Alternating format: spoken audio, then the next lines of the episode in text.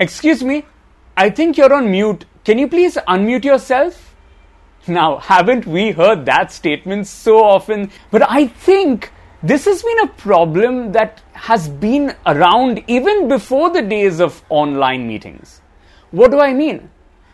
Many of us have ideas, have suggestions that can become awesome solutions for our organization. But what do we do? We are muted in the meetings. We just don't speak up. I want to encourage each one of us today. Don't be mute in meetings. Seriously, don't live in the fear of what will people think or what will people say if I express my opinion. Whether at an online meeting or at the office, speak up, express yourself respectfully, and people will respect you. Remember, don't be mute in meetings. I wish you the very best.